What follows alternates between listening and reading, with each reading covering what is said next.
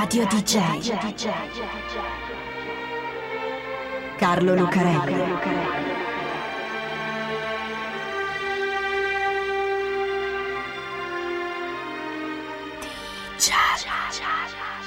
Carlo Lucarelli presenta Di Giallo, il radiodramma di Radio DJ. Salve a tutti, siete su Radio DJ, questo è Di Giallo e io sono Carlo Lucarelli qui a raccontarvi assieme a Fabio B un'altra strana e incredibile storia che viene dalla metà oscura del mondo. Uno strano posto in cui anche quello che sembra finto può essere vero e quello che sembra vero può essere finto, in una zona di frontiera in cui gli opposti si mescolano e si confondono. E infatti questa è una storia che viene dalla frontiera, ma quella che gli americani scrivono con la F maiuscola, cioè il West. Ma siccome questa è una storia del genere che abbiamo appena detto, ecco che l'West, cioè l'Ovest, diventa Est e viceversa ancora. Perché questa è l'incredibile storia di Buffalo Bill.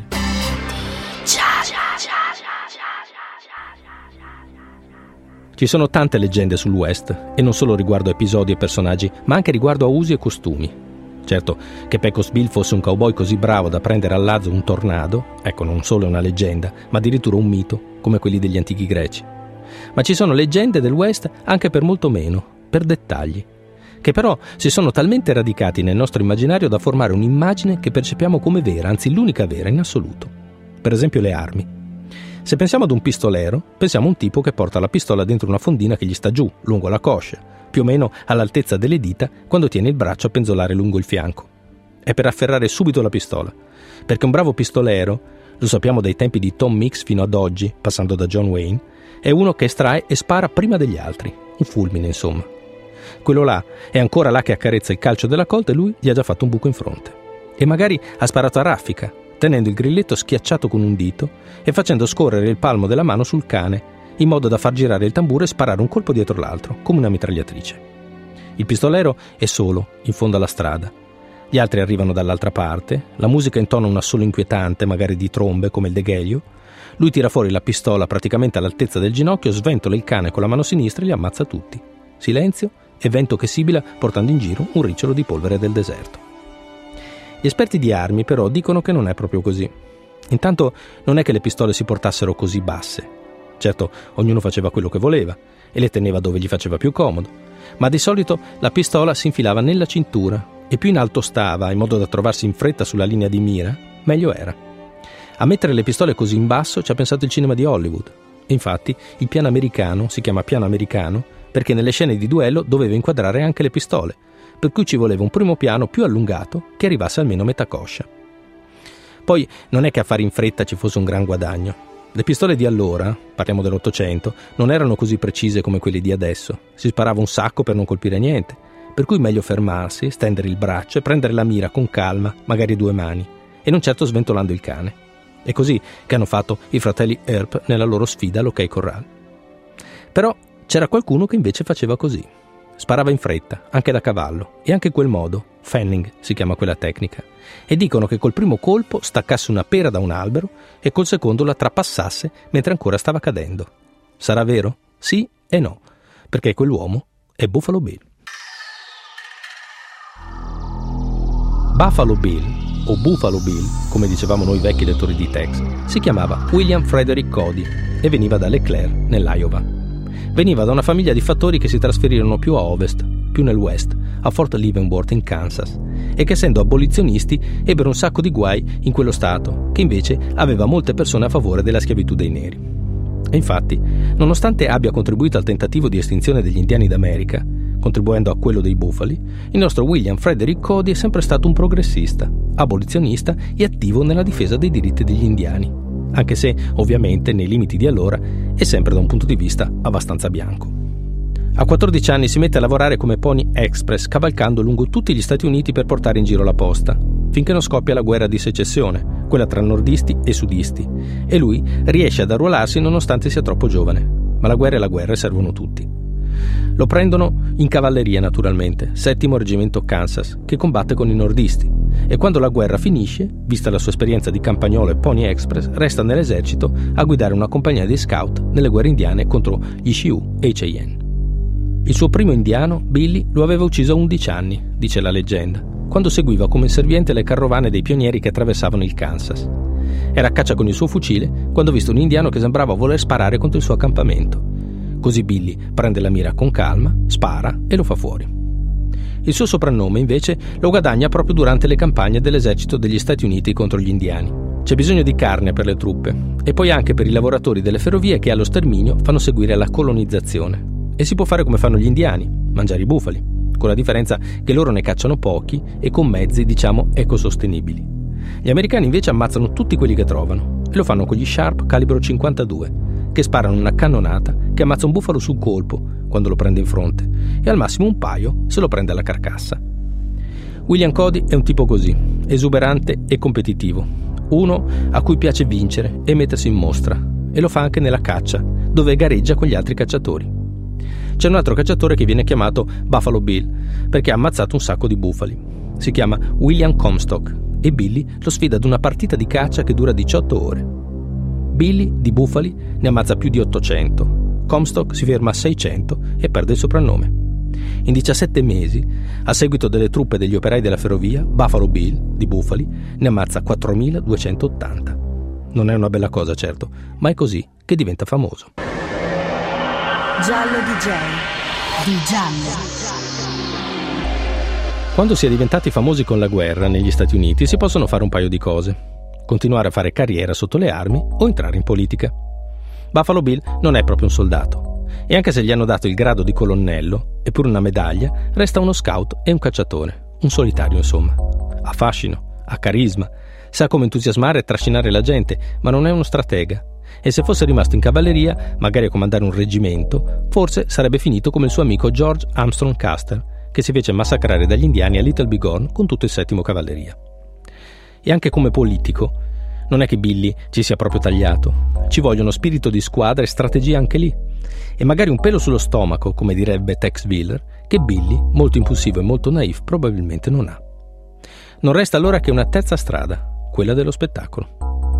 A farlo diventare una star è uno scrittore che si chiama Ned Buntline. Ned scrive un libro su Billy, uno di quegli opuscoli che si vendono nelle fiere a un dime a copia, un polpettone a metà tra biografia e libro d'avventura, ma molto più secondo che la prima, come si usava per gli eroi della frontiera. La gente di città tira fuori un nichelino dalla tasca, si compra il libretto e fantastica su tutte quelle storie di indiani scotennati, bisonti fulminati con un colpo solo e cavalcate pancia a terra lungo tutta la prateria e si entusiasma, come se le avessero vissute anche loro. Poi Ned ha un'altra idea. Ha scritto un pezzo teatrale sul West e convince Billy a recitare nella parte di se stesso. E lì nasce un colpo di fulmine, dove Buffalo Bill scopre veramente chi è. Non è un soldato, uno scout, un cowboy o un cacciatore, ma tutto questo insieme, e non come è o come è stato, ma come sembra. Insomma, Billy scopre di essere un attore, o meglio, di più, un uomo di spettacolo. Perché dopo aver recitato sul palcoscenico ha un'idea. C'è qualcosa di più spettacolare del teatro, di più esuberante, qualcosa in cui portare tutto e sempre così, non tanto com'è ma come sembra e come piace alla gente. Indiani, bufali, soldati a cavallo, diligenze, pistole, fucili, frecce, tutto insieme. Questa cosa è il circo. E così nasce il Buffalo Bill Wild West. C'è un episodio che racconta bene Buffalo Bill e la sua vera vocazione. Il Buffalo Bill Wild West ha girato per tutti gli Stati Uniti, poi è arrivato in Europa e sceso anche in Italia, dove i suoi cowboy sono stati sfidati dai butteri, i cowboy dell'Agropontino e della Maremma, e sono stati battuti. O almeno così dice la tradizione. Un successo enorme, con un sacco di gente che va a vedere lo show. Poi, nel 1893, la città di Chicago viene scelta come sede dell'esposizione universale, quella che nell'edizione precedente si era tenuta a Parigi e per la quale era stata costruita la Torre Eiffel. Tra i tanti progetti per fare dell'esposizione di Chicago qualcosa che possa battere quella di Parigi, c'è anche la proposta del colonnello Cody di ospitare il suo Wild West Show. Gli architetti che progettano l'esposizione storcono il naso. Chi? Buffalo Bill? E per fare cosa? Un circo? Ma scherziamo? E poi tutte quelle fantasie sull'West, i cavalli, gli indiani, non vanno più di moda. Alla gente non gliene frega più niente, per cui no, grazie, non ci interessa. Ma Billy è uno scout che si vanta di aver scottennato personalmente un Cheyenne durante la guerra. È un cacciatore che ha ammazzato più di 4.000 bufali, ma soprattutto è un uomo di spettacolo che si intende di show business. Affitta per tempo un'area di 4 ettari appena fuori dalla zona dell'esposizione e ci installa il suo circo, un tendone da 18.000 posti che il 3 aprile del 1893 inizia col primo spettacolo. La gente vede la parata di soldati a cavallo, sente la cowboy band che suona gli inni, guarda Anne Oakley sparare col suo fucile con una precisione assoluta. Segue una diligenza che corre sulla pista inseguita dagli indiani e poi salvata da Buffalo Bill e dai suoi soldati, che poco dopo salvano un insediamento di coloni da un altro assalto degli indiani. Colpi a salve, naturalmente, sangue finto e cadute da stuntman. E nello show c'è naturalmente Buffalo Bill, che spara correndo a cavallo, centrando palle di vetro lanciate in aria. E alla fine, finale spettacolare, la battaglia di Little Bigorn. Il primo spettacolo fa il tutto esaurito, ma si sa, è la novità, almeno per quelle parti. Vediamo il giorno dopo. Tutto esaurito lo stesso. E più o meno così per i 318 spettacoli tenuti dal Buffalo Bills Wild West and Congress of Rough Riders of the World, chiamato così per comprendere tutti i Rough Riders, i cavalieri, e quindi anche gli indiani, che erano già una colonna portante dello spettacolo. La media è quella di 18.000 persone, per un totale di 4 milioni di presenze che gli fa incassare più di un milione di dollari di allora. Nonostante tutto, quando muore, Buffalo Bill muore in miseria, senza neanche i soldi per il funerale. Ha speso tutto per il suo show, dove trattava tecnici attori, indiani compresi, quasi in modo sindacale. Ha fondato una città nel Wyoming che ha chiamato Cody come se stesso ha comprato un giornale, finanziato chiese, costruito un parco di divertimenti pubblico in Nebraska e speso un sacco di soldi per bellissime donne poco fedeli. La cosa interessante è che se si va a vedere su Wikipedia, per esempio, alla voce Buffalo Bill, accanto ai luoghi e alle date di nascita e di morte si trovano le sue qualifiche: soldato, cacciatore di bisonti e showman. Il bello è che Buffalo Bill era veramente tutte queste cose insieme, più tante altre contraddizioni sterminatore di bisonti e sostenitore dei diritti degli indiani che presentava nel suo show come i nemici del passato e gli amici del presente, amico di Custer e amico di Toro Seduto che lo sconfisse a Little Big Horn e che poi lavorò assieme a Buffalo Bill nel suo show. Pony Express coperto di polvere e showman vestito d'argento di frange bianche, un po' realtà e un po' fantasia, e questo è molto show business, molto cinema. Però che sparasse con la tecnica Fanning battendo il palmo della mano sul cane, quello dicono che lo facesse davvero e non so come, ma staccava una pera da un albero con il primo colpo e poi la centrava col secondo. Radio DJ Carlo Lucarelli. Cha cha